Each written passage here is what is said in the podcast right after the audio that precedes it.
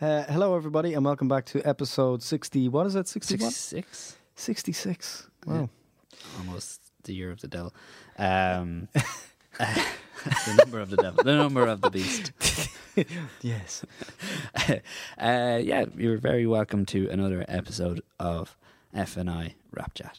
You said that like Terry Wogan. That was amazing. Terry Wogan. Okay. Okay. Okay. There we go. um, yeah, uh, who we got today, Polly? We have Dathaí Keane, uh, someone very excited to have on the show. Uh, his new film under the Cine4 scheme with TG4, uh, Finky, Mickey Finky, uh, premiered at Galway last week. Um, and there was a great buzz about it. Uh, and I really loved it. It's very, very bold filmmaking. Um, even just the way they shot it, the colour, um, yeah, the use of the language. You know, it doesn't feel like the language is tokenistic at all. It's Mhm. it's really part of the story, and um, yeah, it's I, it's really good. I, I think hopefully it will uh, get out there to audiences and resonate. Um, and yeah, Dottie, an absolute gent. Mm-hmm. Oscar Elga as well. And guys, I would always encourage people to watch as much Irish orientated material, including uh, uh, m- movies and TV shows. Oscar Yeah, Um, it's vitally important in terms of the survival of Irish film and TV. Uh, take a risk, watch stuff. Um, you know, it's really important. yeah. Uh, Dathaí was also the man behind uh, Klondike. Yeah, great show. Yeah, brilliant. Um, I think you can still get the Irish version on the TG4 player, also as Dominion Creek, um, which is the um, the English ver- speaking version. I think they yeah, it's, dubbed. it's basically a dubbed version of, Yeah. of the show, which is on Netflix, isn't it? Or Sweatflix. It's on Netflix, yeah, and it, uh, yeah, I think it's sold to Canada and America and places like that, and stars Dara Devaney and Mike, Michael O'Malley and loads of great Irish talent. Uh, sorry, Tommaso, Sean, Sean O'Malley. Sorry, Sean, Sean T. O'Malley. Sean T. O'Malley, yeah, uh, yeah. So yeah, yeah, brilliant chat with Dathaí. Um, loads of great, great uh, advice there and, and tips. Um, so yeah, Yeah, round up from the Fleadh. Any Fleadh news? The Fleadh was last week, the Galway film Fleadh. it was, it was, Twas in was Galway. of in Galway. Galway. Uh, got we got the weather for it, and yeah, yeah, uh, yeah. It was great. Actually, bumped into a lot of people and got some nice feedback about the show in person. which Lovely. was which was nice. Someone, uh, they once I told them about the podcast, said, "Oh yeah, I recognise your voice now," and then it was really weird for them. Yeah, you, you've made it. Um, yeah, yeah. Uh, so some films, uh, some we've heard some really good things about uh, Wildcards uh, Extraordinary that's coming out. Uh, I think uh, in a couple of months. People were really buzzing about it at the flat. Um, it won Best Irish Feature, Mhm. and uh, yeah, everyone was talking about it. Just that it just it, it works. Um, the Yeah. comedy is really good, and just you know, a, kind of a kind of a landmark for Yeah, I'm Irish. hearing kind of what we what we what we did uh, what we did in the shadow what we do in the shadows Mm, kind yes. of vibes about it. Yeah. Um, in the best possible way, uh, comparative. Uh, yeah, uh, cannot wait to see it, and uh, yeah, so hopefully we'll have uh, people on talking about that. Um, also, a bump along the road. Uh, w- one picked up a couple of awards. Um, Bronagh Gallagher stars in it mhm. as a woman who finds out she's pregnant very late in her life, in her forties, and uh, Hence the bump along the road. yeah, yeah. Apparently, it's brilliant. Yeah, so we're gonna have uh, the producer and the director in a couple of weeks. Oh, lovely. Okay. Uh, so yeah, I forgot to mention that to you, Paul. bit of bit of networking done in Galway while I while I wasn't there. Uh, Um, yeah. So uh, Any yeah. other highlights or uh, award uh, award winning sh- shorts? or Uh, whatever? oh, we got to see um, Jihad Jane uh, by Kieran Cassidy, uh, who also did the Last Days of Peter Bergmann. A lot of great documentaries, so he will also be on the show. Oh, great! Uh, More news so- to me. yeah. I've just been. I book people as well. I, have been Don't worry. away. Um, usually, look if there's an actor on, it's it's usually my doing. Um, uh, no, I'm kidding. Um, So yeah, yeah. So yeah, so uh, yeah. Please give us uh, send us your feedback um, on the shows. Uh, yeah, I feel like we're we're on a roll now in terms of uh, people are, are tuning in a lot, and we really appreciate all the support that we've been getting. yeah. Uh, equally, just uh, just like everybody else over the last week, there was a kind of an uh, outpouring of uh, of respect and love uh, for the actor Karl Shiels that passed away suddenly uh, last week. Uh, we'd just like to, uh, just even from my own perspective, I knew Karl a little bit, uh, particularly a few years ago, and he was really nice to me. Uh, with, with just like dozens of stories you're hearing during the week, he, he gave me a couple of words of support in terms of my own career a few years ago, and he was he was really, really, really nice. A character. Uh, but you know, n- not unlike any other uh, wonderful actor out there. Uh, so uh, rest in peace, Karl. Yeah, yeah, um, yeah. and so Paul Paul would have worked with him uh, kind of directly as well, or Yeah. indi- indirectly. Yeah, yeah. He actually he actually started on Fair City around the time that I started working as assistant script editor. And I just like we were all excited that he was being cast, but he really lit up the the screen. You know, um, Mm. like I think it, he, you know, when in soap you get booked for a while. You know, you A never bl- know a how- block, yeah, yeah. a block, and and see how the character goes. And he was just so good. Every writer just wanted to write more for him, and and you know he became such a huge part of that show. And I always thought it was a real lesson for like you know actors that you know you. You, you, it's from small streams, you know, um, Mhm. and you get your break, and then he just he just owned it, and uh, yeah, I mean, he seemed to he was a real risk taker, and he seemed to help so many people. Um, I, I cannot believe some of the positive stories. Uh, well, not can't believe, but I was overwhelmed with how many people he affected positively. yeah, Um, you know, from close friends of mine in, in personal stories right through to Facebook posts and various different bits and pieces floating around the web. It's uh, what an amazing legacy, and I think that um, the arts community needs to do something to mark that, um, whether it be through you know. Uh, helping resurrect theatre upstairs, but also you know maybe some sort of permanent, uh, uh, uh, permanent tribute to him. I think is probably on the cards. Um, I, and it's it would be very well deserved. yeah, yeah, absolutely. Um, so yeah, a we'll- champion of independence. yeah, yeah, uh, yeah. He'll be he'll be sadly missed. Um, Paul, That's uh, uh, uh, we're back and ready for round two. Uh, talk to me, Paul. Uh, yeah, so um, yeah, so as usual, if you want to uh, help support the show, you can go to buymeacoffee.com forward slash uh, Film Network Ireland. And uh, yeah, big up to our sponsors, Wildcard Distribution. Um, yeah, as I said, they had a big, big week in uh, the Fleadh with the uh, Jihad Jane, they had Extraordinary, um, and they definitely have more films uh, coming out soon. So we will have more news from them. And uh, yeah, So yeah, you can find us on Spotify, Apple Podcasts, um, ba ba ba ba ba ba. Uh, what what's what other networks are we on? we're on Google Podcasts. Google Podcasts, and as always on the HeadStuff Podcast Network. Uh, check out other podcasts on the network at headstuff.org.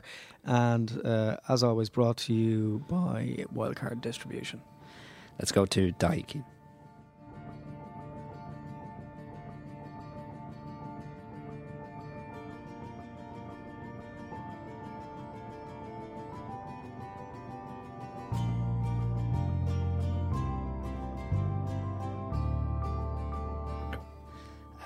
Dathaí Keane, thanks very much for coming in.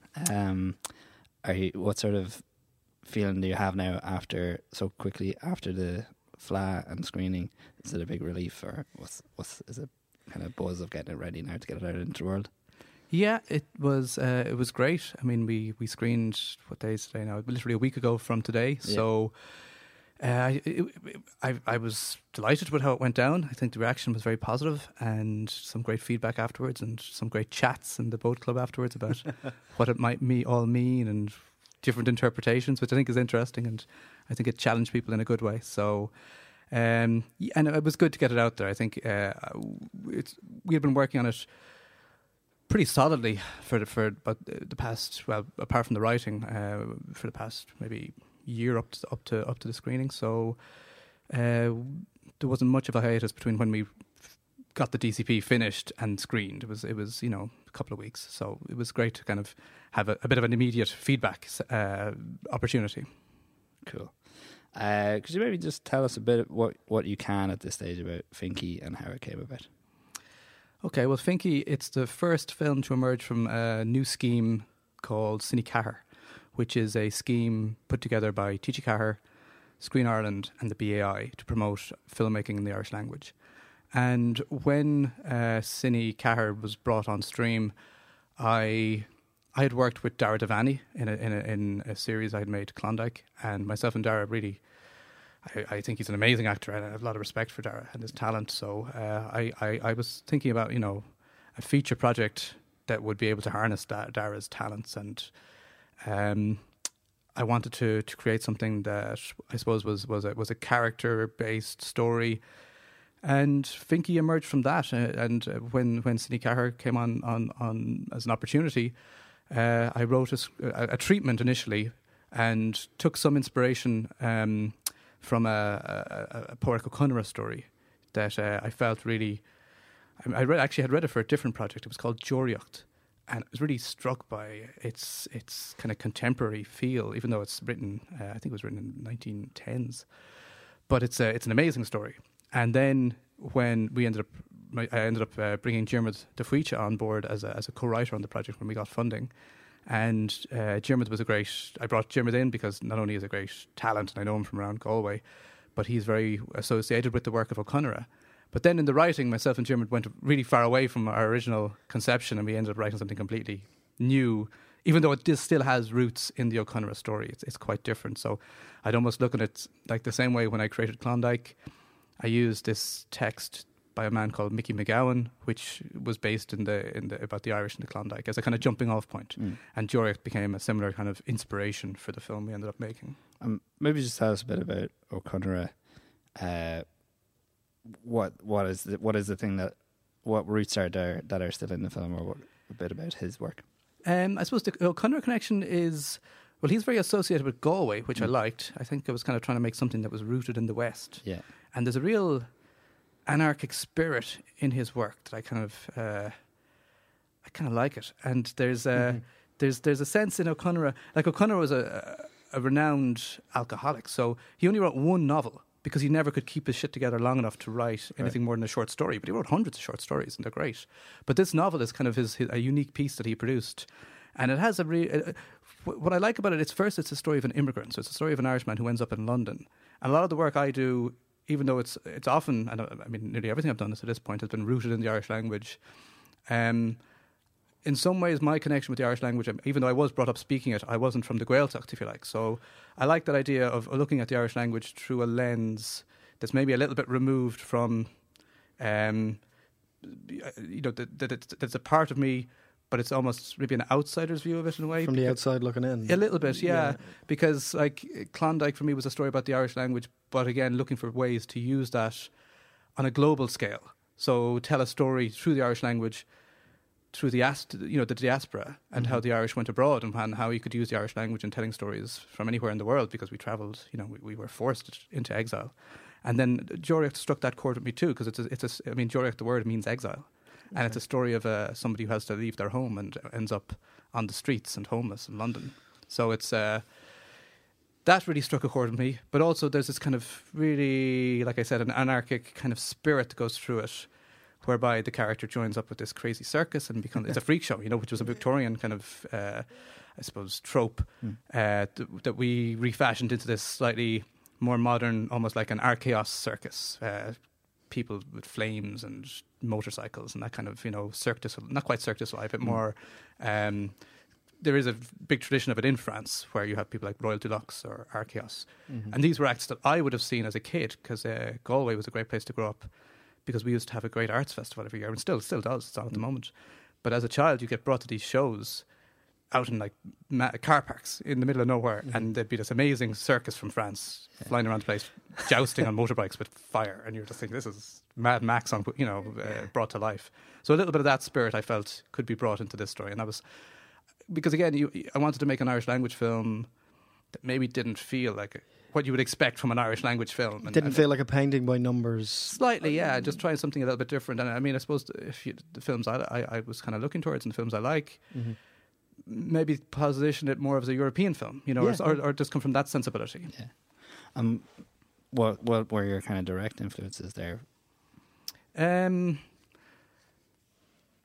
part of it, I mean, I suppose one part of me was looking at directors uh, who had who had gone on to success starting out in, in, in minority languages. So not even minority languages, but non-English language filmmaking. So, I mean, if you look at somebody like Denis Villeneuve or Lanthimos and their early works, and like something like Villeneuve's Maelstrom, Mm. and how he would have begun making his films in, in not even just French but Quebecois, and and then tra- tra- you know how he built on that and and and eventually tra- uh, transitioned into more mainstream material.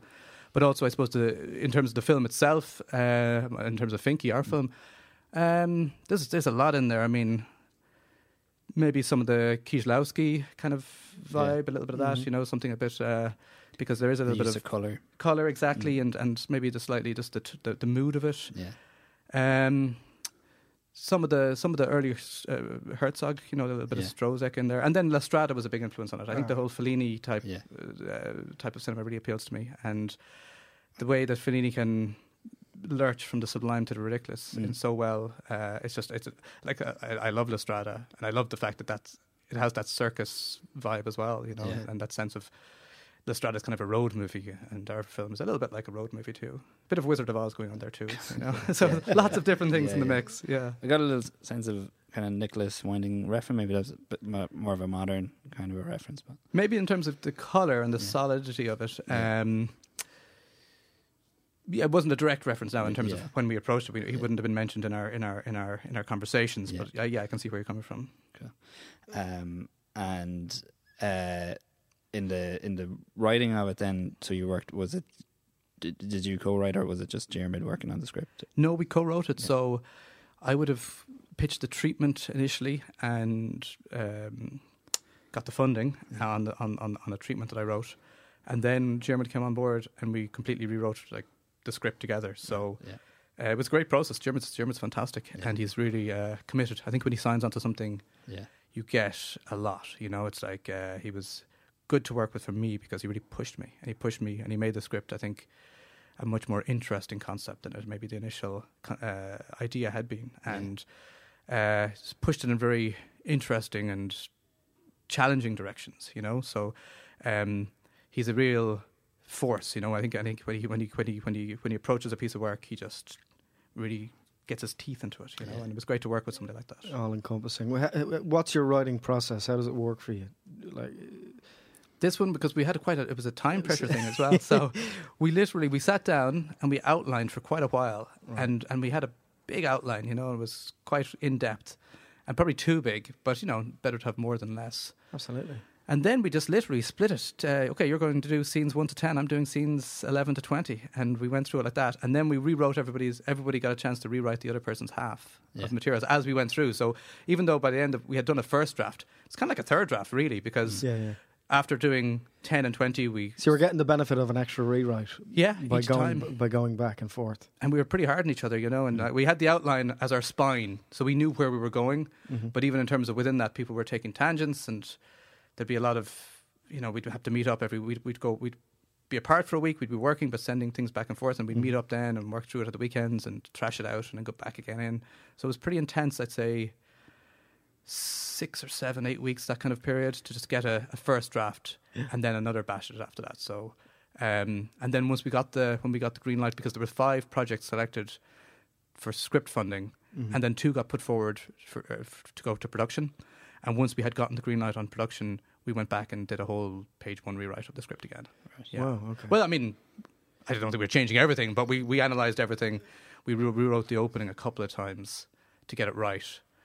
And then we rewrote the opening. a, a circumstantial rewrite in terms of what you were dealing with, or what was practical to pull off, or No, a mixture of both. There were some elements now when we, you know, when you sit down and you look at budget and you're conscious then of what we can achieve with this budget yeah, and what what we what we really want to do. But again, I think I'm.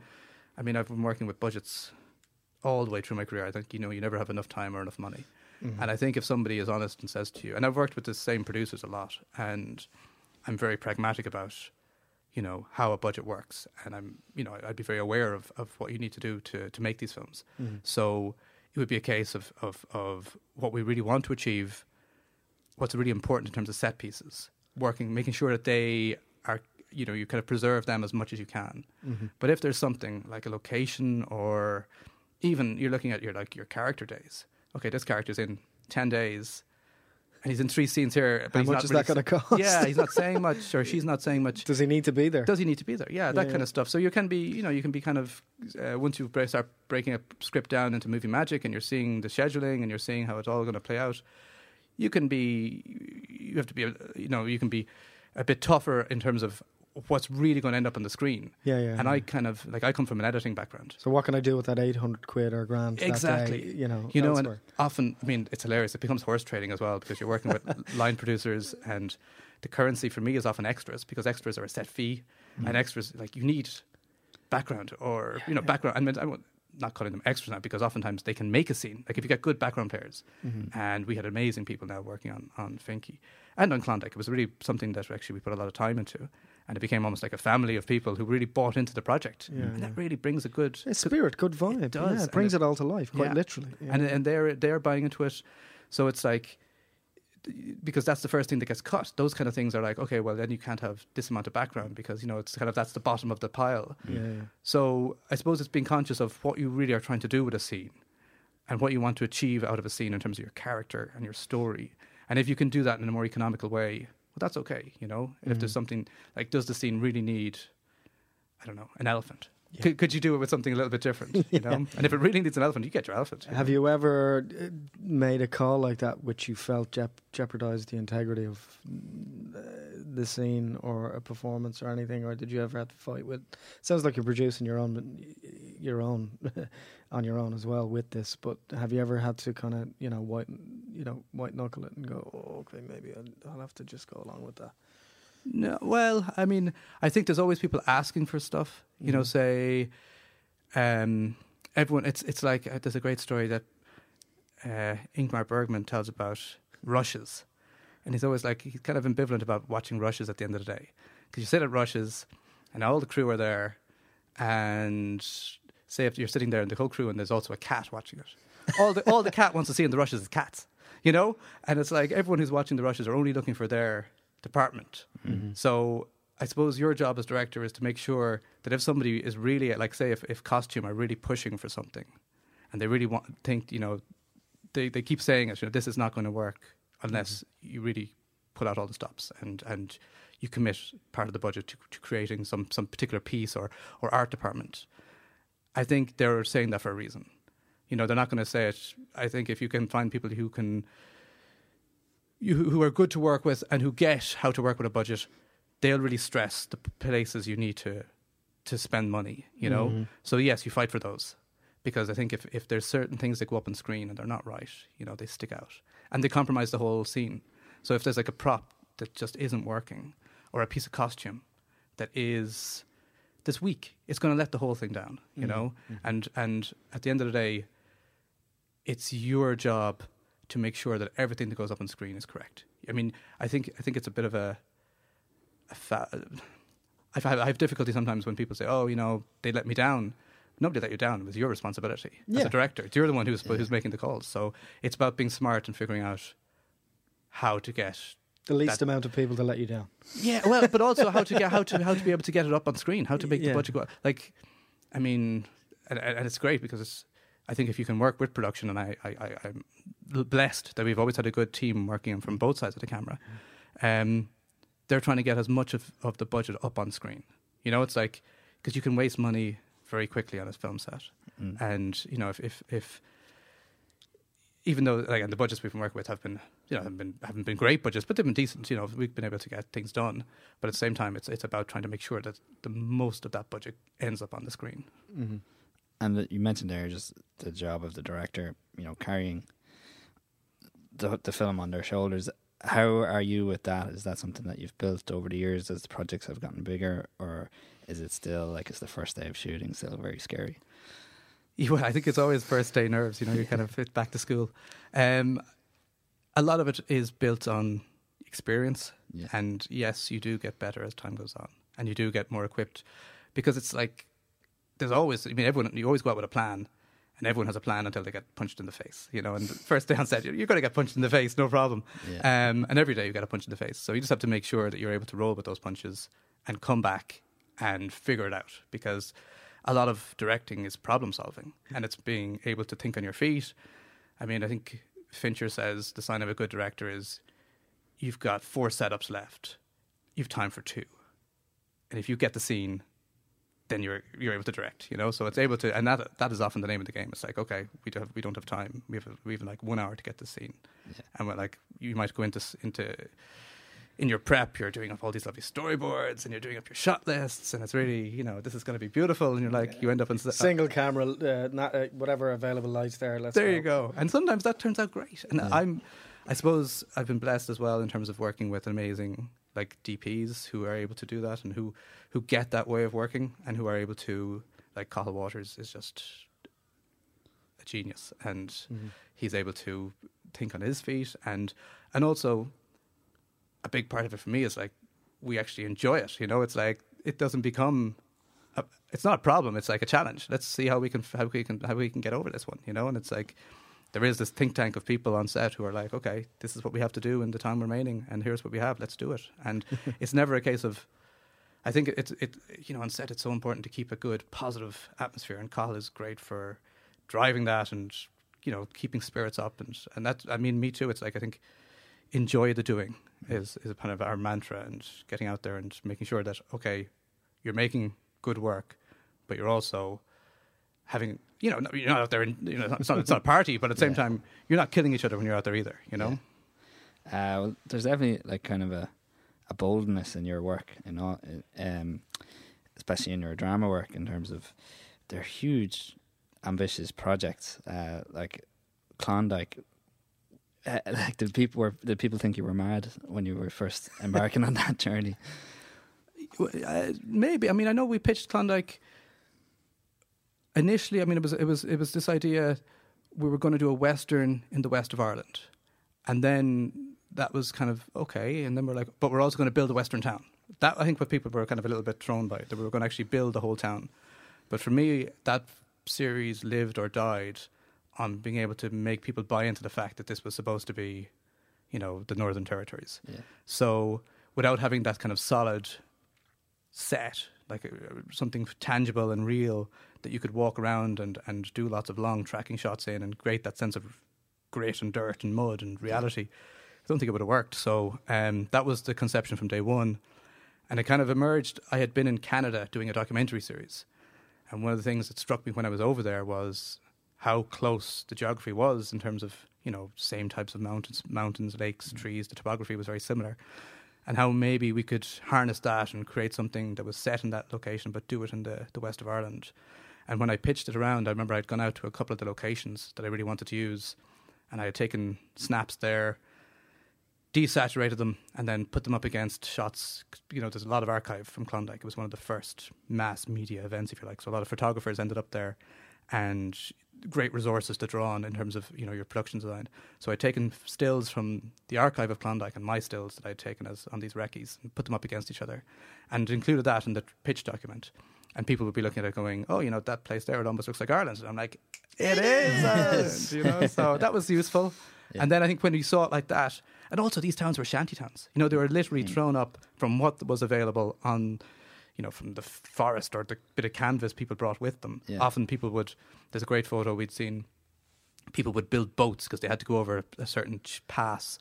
Then they f- were at the head of a river, and they would often build a boat for themselves and sail it down the river to where the goldfields were. And then one guy literally pulled his boat out, made a little hole in it for a door, and he lived in that for like two years. You know, had like an upturned boat, like a turtle. so it, it was very makeshift, and I think that was we could play to that as one of our strengths. Nothing, it didn't have to look too polished. It could look a bit rough and ready. Yeah. And um, between uh, it was Pork O'Neill now was the production designer on the first season, and then Mark Kelly came in on the second, and both of them really just did a great job in terms of realizing the look of the town, the feel of the place. You know how to how to get that rough hewn look, and you know with with with the budget we had in mind. So, um, yeah, I think people felt we were a little bit crazy, but I always in my head, I kind of knew it would work. You know, I just felt yeah, if we can get this done, and it was also I felt a great I mean, I always wanted to work towards doing drama, and it was a great opportunity. I think TG4 believed in it. Michal O'Malley back at TG4 always saw the potential in it, Mm. and I think he he got it from day one as well, and he was excited by it. And they had kind of a thing going on with westerns as well. They used to show a western every Friday, so they were like, okay, we'll make a western. So, Yeah. but again, it was like I, I- I think it takes a few people like that who you've worked with for a few years to have that bit of faith Mm. in you and in the project to be able to get it off the ground. And I think again, it's like that thing David Milch always talks about. There's there's two motivations in life. One is fear, and one is faith. And if you can draw on that sense of faith, well, then people are going to come along with you because it's like if if say if a commissioning editor kind of sees that you know, even a little gap there anywhere in terms of your faith in this project, they're going to start getting worried, and then they're going to be on your shoulder. Whereas if they feel, no, this person knows what they're doing, and they have got a real solid foundation that they're building on, and they know what they want to achieve with it, I think then people are kind of like, okay, go and do it. yeah. Uh, one thing I'm always really impressed with in your in all your work is uh, the casting, um, especially Finky. Like there were kind of there's kind of a mix of established actors that you know with ones that I'd never seen but are amazing. What's what's your approach there? Um, I've always cast myself, um, even though there are amazing casting people and in, in Ireland, and uh, you know, obviously, it would be it would be something that I would I would def you know I, I would be totally open to working with casting people. But I think when you're working in the Irish language, often maybe a lot of those actors wouldn't be on agents' books, or they'd be out there. You know, just some of them are just starting out. Yeah. So a lot of the stuff I would do in terms of casting is based on theatre. So like a lot of it would be actors who I've seen on stage, who maybe would be acting the Taibhdhearc. So there's a physicality there you want to you want to kind of pick up on first. Is it trickier to, to cast uh, as Gaeilge? No, no, No? it's the same. Um, I suppose the difference sometimes is: do you feel that an actor who is not hundred percent proficient in Gaeilge would be able to appear proficient on screen? So Mm. that's something I think uh, you can you can maybe find out in casting sessions. So it'd be often there'd be a process where I would do a call and maybe we'd do a few callbacks again, you know, just to kind of maybe just to do not only to do uh, lines, but also maybe to do a little bit of chat as Gaeilge and just to see what kind of level people are at, you know. And also for me, casting's all about just getting a read on people and seeing can I work with this person, same as everybody else. Um, but I suppose in terms of finding actors who can work in the Irish language, it's a little bit trickier because a lot of the times they're slightly under the radar or off the radar, you know. Yeah. Um, but then again, some of the like for Klondike, we were able to have because it was a bilingual project.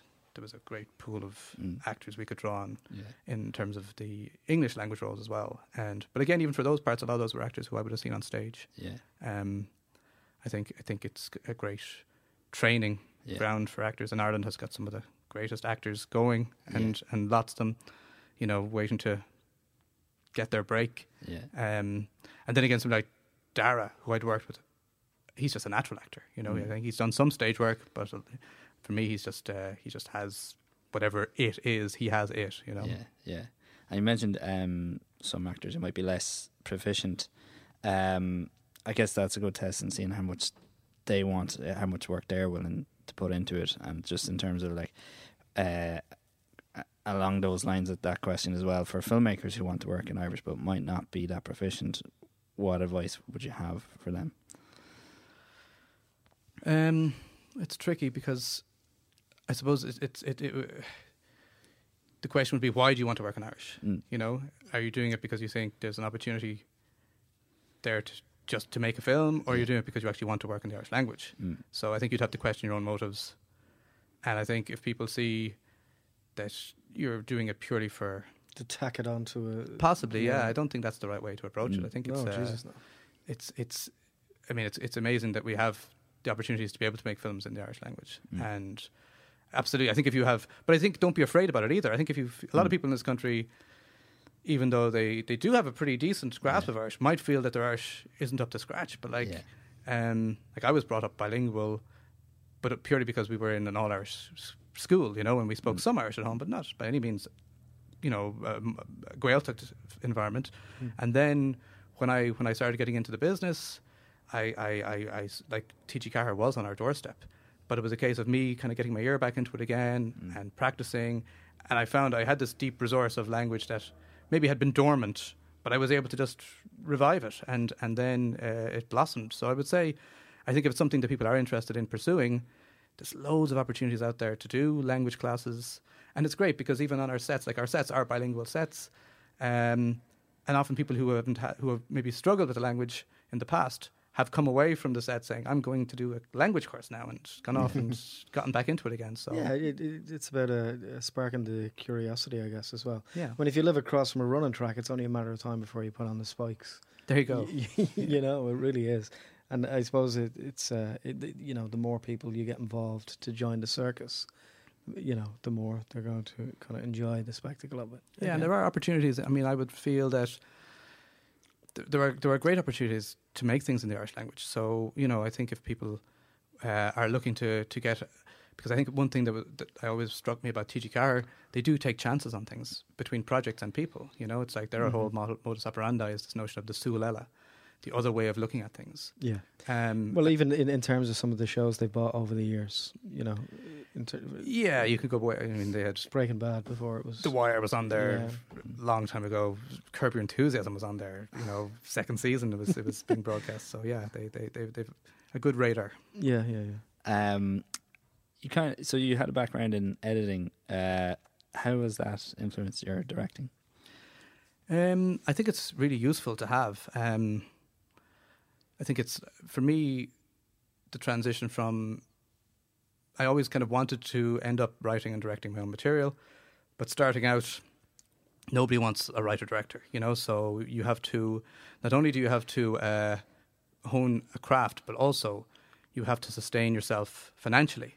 And I think having something like editing or, or camera or some other skill, you know, even if you are a writer director or, or aspire to be a writer director, um, it, it's very beneficial from a, a means of being able to, to, you know, to survive, to have something like editing. A, a trade within the trade, as it completely yeah. Yeah. and also you can learn on, on on it you know so for me when i'm when i'm when i'm shooting i'm always thinking towards the edit you know Yeah. as well that's that's Do you, always do in you there. edit in camera as you're going? not always but i always will find moments in my head that i know that i have the shot that i need Mm. so i'm like and i'll be cutting in my head as we're looking at scenes and seeing moments that i'm kind of marking out and saying okay i don't need that other angle because i'm going to take that shot it's going to cut with this one we have Yeah. from here Mm. so i know when a scene is covered you know Mm, mm. and I think working with the script super and just making sure you identify what points you're you're, you're wanting from certain takes, it really helps you be. Do you know what it me- helps you do? It means Relax, relax, but also not waste time with getting Yeah, coverage. yeah. You know, because so many people go out and they just shoot overshoot coverage, and overshoot. and you're like shooting shooting the doorknob. You know, it's Mm. like what? There's no need for it because if you know how the scene's going to come together. Or at least you know there's a, there's a couple of options that you have, and you're covered well, and you have a nice maybe into the scene, and you have a, a good out, and then you've got some meat to work with within there, and you don't know exactly how it's going to come together, Yeah. but you know you have the scene. Mm. Then you can move on, and you can you know it's you're, it's about making your day as well. Uh, what's uh, after Finky? What's what's next, or what are you working towards now? Um, I suppose I'm back into the the loneliness of the, the writer's room for Yeah. the next while. Um, I have a few other projects that I've been kind of had to put on hiatus whilst I was doing Finky. But that said, now when we were on the edit on Finky, I was able to kind of get a little bit of work done on a couple of them. Yeah. I was over on this uh, EAVE scheme this year, which is kind of a European producer-led workshop, and I came as a writer-director with a project. Um, How important do you think it is to participate in the likes of those schemes? I think it's really yeah. It's it's it's for me now. I found it very beneficial Mm. because at the end of the day, those not only are they bringing the project on, they're bringing you on personally as well. Because so Yeah. much of this business is predicated on contacts, networking, and those schemes, especially something like EAVE, where it's European based, Yeah. it just blows the doors open as regards getting in touch with people from France, Italy, Eastern Europe. There were people there from, as you know, there were some uh, from South America on that um, EAVE, sc- EAVE Right. scheme. So it just really opens the whole ball game in a, in a really exciting way Different because perspectives and so on as well. yeah, and on co- opportunities for co-productions because that's kind of most of these things are coming out of. Uh, it's very difficult now to get anything off the ground without having a couple of European co-partners, and these are the kind of places where you find those type of partners. And people maybe you're thinking, okay, I could work with that person for four or five years because that's kind of what it's going to take to get something off the ground these days. Mhm. Uh, going back to growing up, was it was film always a big part of your life? I always loved. I mean, I, I suppose I grew up in a house where books were really important. Right. You know, so I always I was writing a lot. Uh, film, maybe not so much as a kid because like we didn't have a TV till quite. We had a black and white TV for a long time, and then uh, we didn't have a VHS player until I was maybe a teenager. So even when I was a kid in Galway, like there was two cinemas and they were great. Like there was the Town Hall Cinema, which is like there would be rats running around the place, and the Claddagh Palace, which is a bit fancier. Yeah. But uh, I remember, like, as a as a kid going to the cinema, like two things stood out. I remember going to see the Transformers movie that was on, and then we saw uh, Moonwalker, the Michael Jackson film. Yes. And like in Moonwalker, Michael Jackson turns into a car, and I'm kind of like, is he a transformer?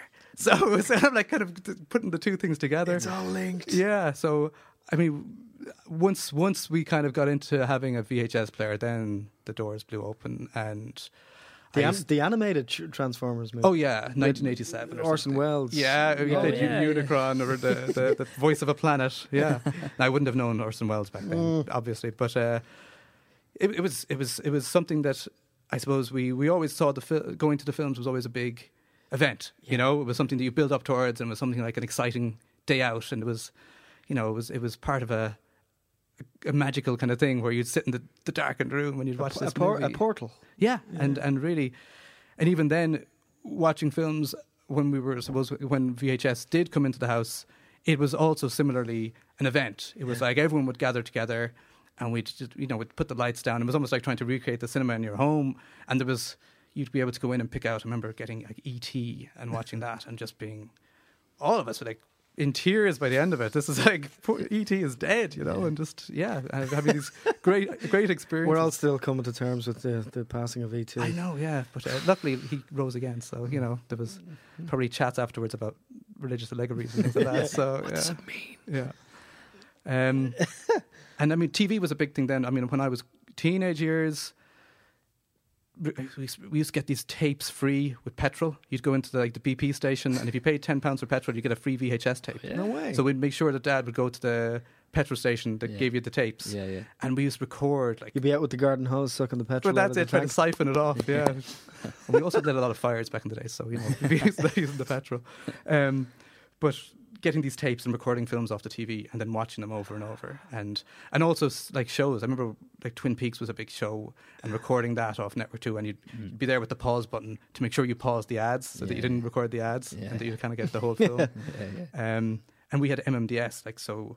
It was we were on the west coast, so you'd get like, I think it was like this bounced signal that was coming from the north, and you'd get kind of fuzzy BBC and Yeah. UTV and some of the kind of foreign channels. Yeah. Uh, so you'd be trying to stay up and watch films, and like BBC Two would be showing amazing films late at night, and you'd be trying to record them, and sometimes you'd get them, sometimes you wouldn't, you know, or bits would go fuzzy. You'd be like, oh, I never saw that scene. You know what happened? yeah. And then from there, what uh, did you? When did you realize that you could actually work in the industry? Well, again, Probably when he got paid, I'd say. Well, that's part of it, yeah. I mean, I remember when growing up, about, you know, maybe 14, 15, 16, getting big into film around that time. And kind of starting to think, okay, is this something that could be feasible as a career, you know? And Galway was kind of unique because we had the Galway Film Centre. And that was interesting because you could go up there and you could see people, you know, you could work in a Steenbeck. You could kind of get your hands on it. Mm. And then there was a couple of things that happened. Uh, TG4 came on stream, but also, probably more importantly, Roger Corman opened a studio in mm. Connemara. And that, as a teenager, and now all of a sudden you've got like Don the Dragon Wilson on the streets of Galway making Kickboxer 3, and you're like, this isn't, this is Hollywood. It's kind of like some level of Hollywood. yeah, yeah. But yeah. it, it kind of opened your eyes like this, this, this could happen here. You know, it's like, why? It doesn't have to be America. This is real. Yeah, And it's something I could do. It's tangible. It's tangible, yeah. it And- makes it makes it real. And what's interesting about Corman, I mean, I think if you put like a Mount Rushmore of film in the West, like Corman's going to be one of the faces on that because so many people who began in, in Corman studios went on and opened up their own production companies. Mhm. And it was kind of the, the genesis of a lot of what now exists as the filmmaking community in the West, you know, came out of Corman's School of Filmmaking. Yeah. And like Pierce Boyce, who I work with, he started in Corman and opened up a Boo Media. And, uh, you know, in some ways, like I think Corman's, you read some of Corman's books about how he, how his, his theory of film and, and what he did and how he, how, how he applied that. And it's like, there's a lot to be said for it. You know, it's it is a kick bollock scramble, but he gets movies made, Mm. and not always. I mean, the later on stuff isn't always very. Yeah, but that ideology in terms of the process of filmmaking is Yeah. very is very important to Irish filmmaking because you're working with lower budgets. Exactly, low budget, but also with you know an eye on it being something it has a message as well. You know, like his mm-hmm. stuff always had a slightly left of center kind of vibe to it, and especially his earlier stuff like Intruder or something like that. Mm-hmm. Um, that that and and you know his films made money because again it's it's show business. Like there's a business element to it. You can't lose sight of it too. And like mm-hmm. seeing him in the west of Ireland making his movies was really instructive. So after that, I mean, okay, that kind of gave a bit of a, I suppose, a jolt in the arm. But even then, it was it was considered okay. Well, at the same time, maybe go off and get a good degree. Uh, You know, so I, I did an arts degree in Dublin Yeah. and was up here for a good few years. And after that, I'd had enough of university, so I said, well, I'm still really want to make film. So there was very, I couldn't see how to put, how to get that going here. So after I finished my degree, I went straight to America, and I started working on movies over there. And uh, I went to New Orleans because that's where I always wanted to go. Myself and my friend Cathal, we decided both of us had always wanted to go to New Orleans. He was really into music, I was into movies, and New Orleans seemed a good place to do both because a lot of films shoot in New Orleans. So I went over there the summer I finished college and lived there for about four or five months and worked on a couple of movies over there, just by literally walking up on the street to the set and saying, Right. "Can I have a job?" And God, you can see me if you watch Dracula 2000 with Jonny Lee Miller. Uh, I was uh, wrangling extras and they needed an extra body, so I'd pop up on screen a couple of times in that. No way. Yeah, I didn't know New Orleans had an industry. yeah, but it had a big tax break. Okay. and also because anything like a lot of Hollywood films come there to shoot for the tax break, but also because it's very uh, okay. There's a certain look It's of gothic, isn't it's it? It's gothic, but also there's a lot of other options there. It's like Vancouver, kind of. Mm. You can do a lot of different things there. You It's know, versatile. exactly, Right. and it's used to housing. It's like very touristy, so it's very easy to bring a big crew in and get accommodation and all that kind of stuff. It it kind of serves uh, the industry quite well. Yeah, cool.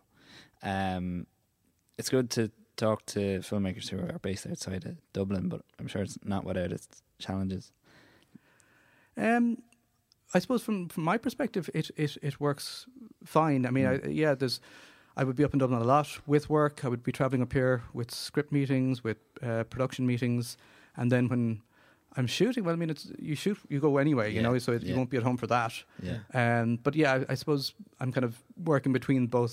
Some of my material I'm developing is based in Galway, and then other material I'm developing is up here. So I'm up and down. But I mean, you're up in two hours, so it's Yeah. it's not too difficult. Yeah, I think people need to stop thinking of the divisions of kind of boundaries of funding in different areas because, frankly, I mean, Ireland is so small.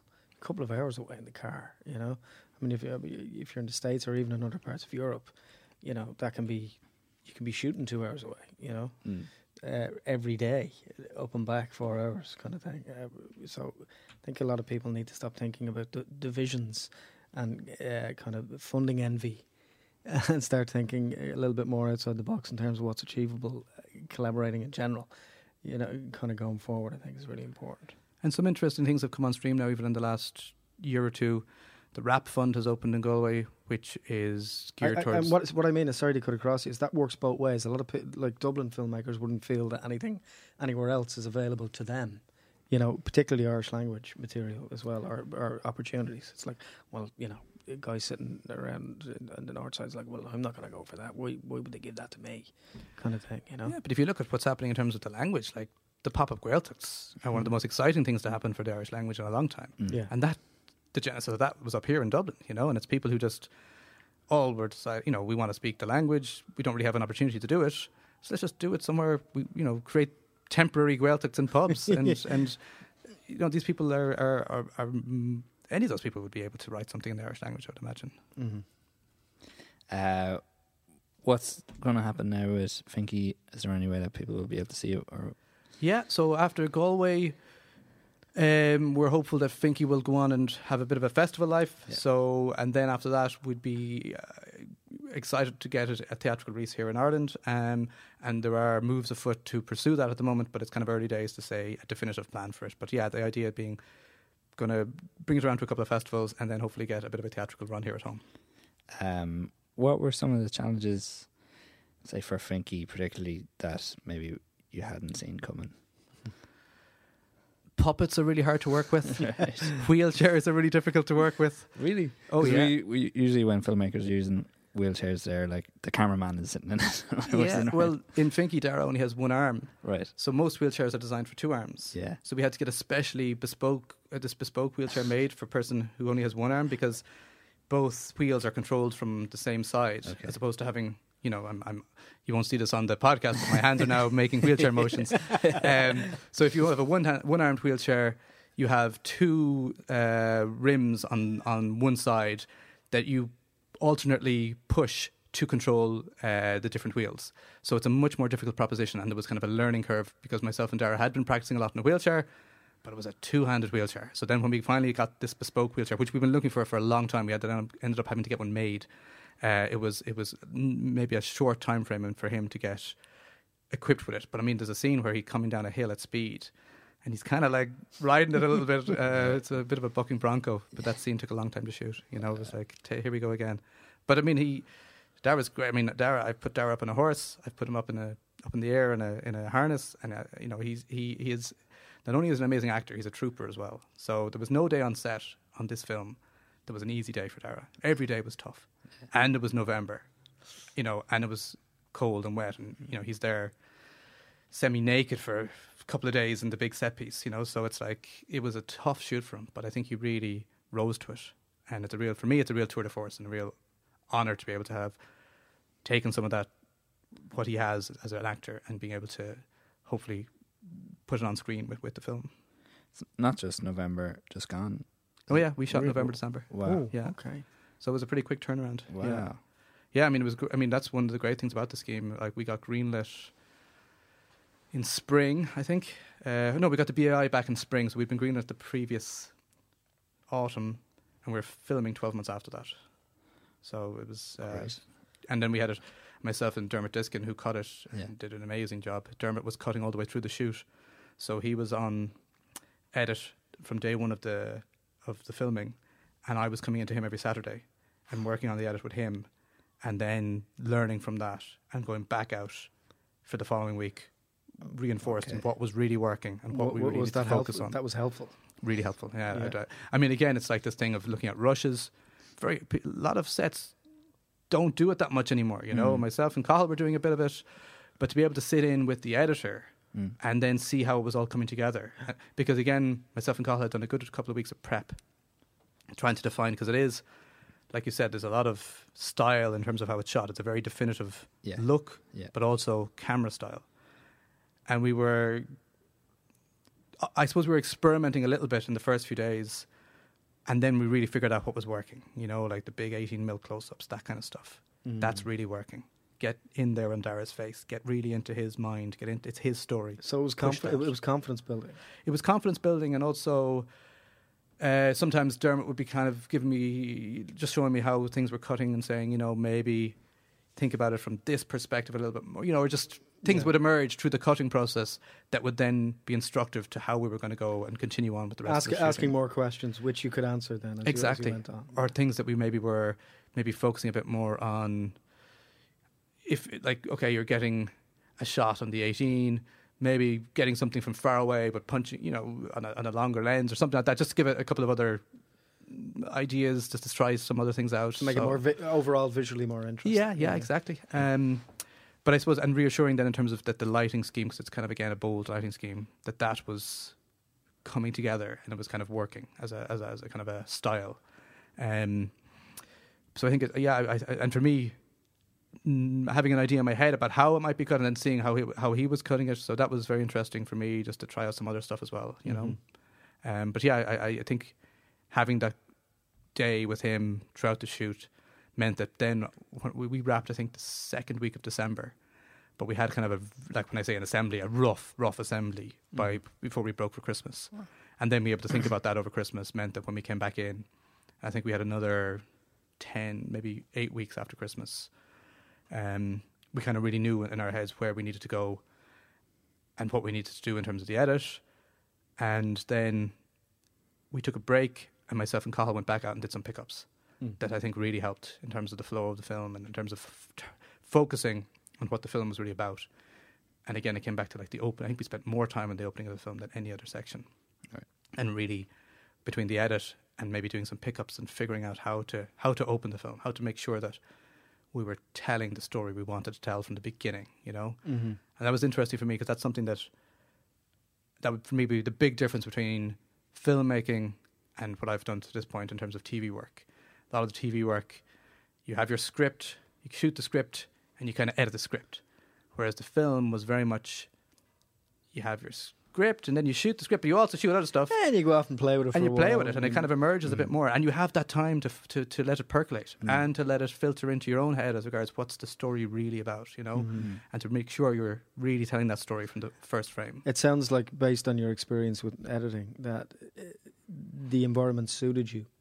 But for maybe other directors, it would be that would be more more daunting, because if they didn't have that, you know, I suppose if they weren't comfortable with that process of trying to, you know, uh, uh, look into the future or, or, or kind of uh, project or, or kind of see where it's going to go, that kind of level of input in the assembly of the jigsaw, as it were, would be off-putting and maybe throw them off the sound completely because of the you know they were may, might have been under pressure in terms of time to get it together for you know the flat or whatever. Well, I mean, I would say it's there's nothing worse than watching your first assembly. You know, it's like there's nothing more disheartening than looking at this first rough cut and you're thinking of all the things that went wrong. You know, but then it's about it's only getting better from that moment on. You know, so it's about Yeah. really honing it and refining it and folk and sharpening it. Um, and yeah, it's tough. It's tough to sit in there. It's tough to look at rushes. It's, but I think Mm. it's a necessary evil. I think you have to do it Mm. because if you don't see what's working and what's not working, you won't be able to rectify it Yeah, and you'll end up making the same mistakes all the way through the shoot. For me, and then maybe you're absolutely, and there might be people out there who work a completely different way, and you know, God bless them and let them do it their way. But Yeah. this, for me, what really worked well and helped me figure it out as as regards where we were going with the film, seeing it how it was coming together. Mm. Scorsese said he still feels physically sick when he watches the first cut. So Oh yeah, like you're just looking at it going, "Oh my God, what have we done?" You know. yeah, yeah, yeah. Any Yeah. any tips for any particularly filmmakers in rural areas starting out? Um, again, going back to learn a craft, you know, uh, I think people are always crying out for good editors. There's always, every time I met, like people meet me, they're like, "Have you heard anyone who's coming up who's able to edit? You know, who can actually do it properly?" Mm. Because again, when I started out, it still was that kind of almost like a trade, Mm. which was where you went into a edit suite as an apprentice, then maybe you worked your way up to assistant, and then you could learn at the shoulder whilst you watched an editor, and then eventually, maybe if you really wanted to, you could become an editor. You know, whereas now everyone has Final Cut and they're in their bedrooms and everyone's expected to be an editor, and it's very difficult to. T- absolutely, you know, everyone can have a hammer. Doesn't mean you're all a carpenter, but at the same time, I think you can you can teach yourself absolutely. But I think it's very helpful to learn from somebody who's doing it. You know, um, so now again, this- unfortunately, the only ways that seem possible to do that are these damned internships that people offer where they aren't paying a wage. You know, which is ridiculous because. It, it just closes the whole industry down to people who can only support themselves. You know, so again, you're just getting a, a certain type of person into the industry, which is really unhelpful to my mind. And you're only going to get a certain type of story. So I hate seeing these uh, uh, ads where it's like, "Oh, come and be a runner in a great post house, but we're not going to pay you." You know, so that closes the door on so many people. Mm. So I think you need you need to Know your value. well, partly, yeah, but I mean, I think maybe post houses value your people. You know, um, I, I, I, I personally don't agree with that, and I know it's kind of industry standard, so it's difficult to kind of push back against that. Um, having a craft is is great because again, you can you can support yourself then as a filmmaker, uh, whether it be uh, editing, camera, art design, art direction, um, working on on a, on, a, on a production design department. The other thing that's great, I mean, and again, I think people are doing it. Um, listening to podcasts like this, I mean, I think they're these are a great way to learn. When I started out, I was voraciously listening to uh, commentaries on DVDs Mm. and trying to absorb as much as I could from people who had done it before, and and Mm-hmm. um, you know, you, you kind of realize, oh, they've all had the same problems I had. You know, it's like it doesn't get any easier. So it's it's reassuring, and and you kind of realize that you know they're out there doing their thing, and again, it just makes it all that bit more tangible. That it's like something that you could eventually end up doing that as well.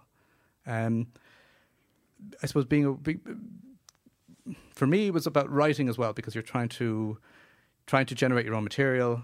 So it was a case of trying to come up with your own material that you could hopefully get up on screen. Now that doesn't suit every filmmaker because not everybody's a writer. Yeah. But if people are trying to get things off the ground, I think getting out there and making a short is, is a great way to, to get the ball rolling. Because also, so much of this industry is about getting a foot on the ladder through making some connections in the industry that hopefully then will open a few more doors to other jobs, you know, and trying to get yourself just in with with with, a couple of maybe a department, a camera department, or a art department who will hopefully bring you on then to the next gig as well. You know, and that's kind of how it worked out for me in terms of editing. I had some great, uh, some great people who who who I was lucky enough to get in, involved with, and they were they were able to teach me, but also bring me onto gigs that they were working on as an assistant, and that really meant that, you know, I was able to kind of make make my own way, and then that was Mhm. kind of the, the beginning of it all. Was there any lesson that took you a while to learn yourself along the way?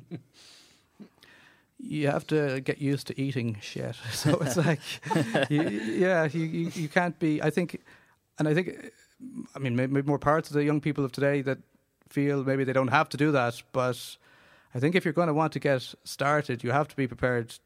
Like it's not a nine to five. You have to go mm. out there and be happy to stay in and do the job until it's done, yeah. and do it to a standard that is going to be, you know, your best work. Even if it means like I, when I was an assistant, I used to be in there all night Yeah. ingesting material and you know yes you were you- I don't think it was it was necessarily exploitative because I loved being the, I loved working in the industry I was learning but you do have to start at the bottom of the pile and I think it's very you have to be quite prepared to slog I mean it's Well, it's the most beautiful dysfunctional relationship, isn't it? Like romantic relationship with film. yeah you it- don't mind if someone treats you really badly as long as you get that kiss at the end. well I think it's not being treated badly because I think some productions staff do get treated bad like, as, uh, like there's, a, there's a kind of a, Well, a negative energy but I, yeah, yeah. but but also I think people can be very nice about saying, well, you know, this is your job. You, but at the same time, you, you buy into that too, you know. Yeah. So, and it's it's it's it's a crew. It's like you're part of a team. So hopefully, it's it's something you're wanting to do, you know, and and you're prepared to put in the hours. So I think, I think it's nobody's going to hand it to you. You have to go out there and work for it. And it's like, you know, how do you become a director? Work hard every day for ten years, and maybe then become, you know, you. Mm. Obviously, other people managed, you know, they get the golden ticket, but for Yeah. yeah. a lot of us, it's it's really a slog. It's work. It's work, Work yeah. a big. A, a quick one for you before you go. Um, how do you pick yourself up when things kind of momentarily fall apart from time to time? That's a good question. Um, I think maybe watch a really good movie. Watch something that really goes back to why you got into this thing in the first place. Something that inspired you, and something that you can return to and say, you know what, that's that's kind of what we're doing it for. Um, get fresh air, exercise, you know, all that kind of stuff. Get out there, go for a run. Uh, have some good people in your life who can, you know, who can tell your tale of woe to, who can back you up. Yeah, there's a. I suppose it's about minding yourself as well. Uh, don't get don't get too much, get, get too down on yourself. Don't be too hard on yourself because everyone makes mistakes, and sometimes you learn from your mistakes. Move Yeah. on. You know, it's like I think if you didn't make a mistake, you didn't learn anything. But hopefully, you can take something from it. Realize, okay, next time I'll do it better. Yeah, yeah. Wise words. Well, that's great. We could chat all day, but uh, thanks so much for coming in. Thanks for having me. It was great. I, Cheers, and Tom. fair play for doing the show, guys. I think it's it's a great to have something like this in the Irish filmmaking community, and I enjoy listening to it myself. So great to be here. Oh, I thanks really so much. appreciate that. Cheers. Thanks. Hi,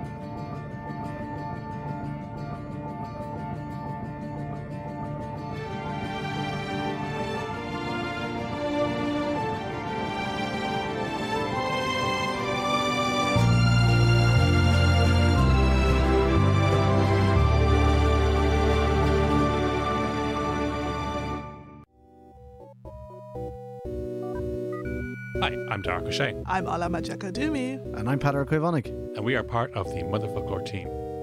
Motherfoclóir's podcast of words, Irish, Irish words, and words from Ireland. It comes every Friday on the HeadStuff Podcast Network. So join us for an irreverent and sometimes insightful but always exciting look at the Irish language, Hiberno English, and all sorts of word games and play. Biggie out.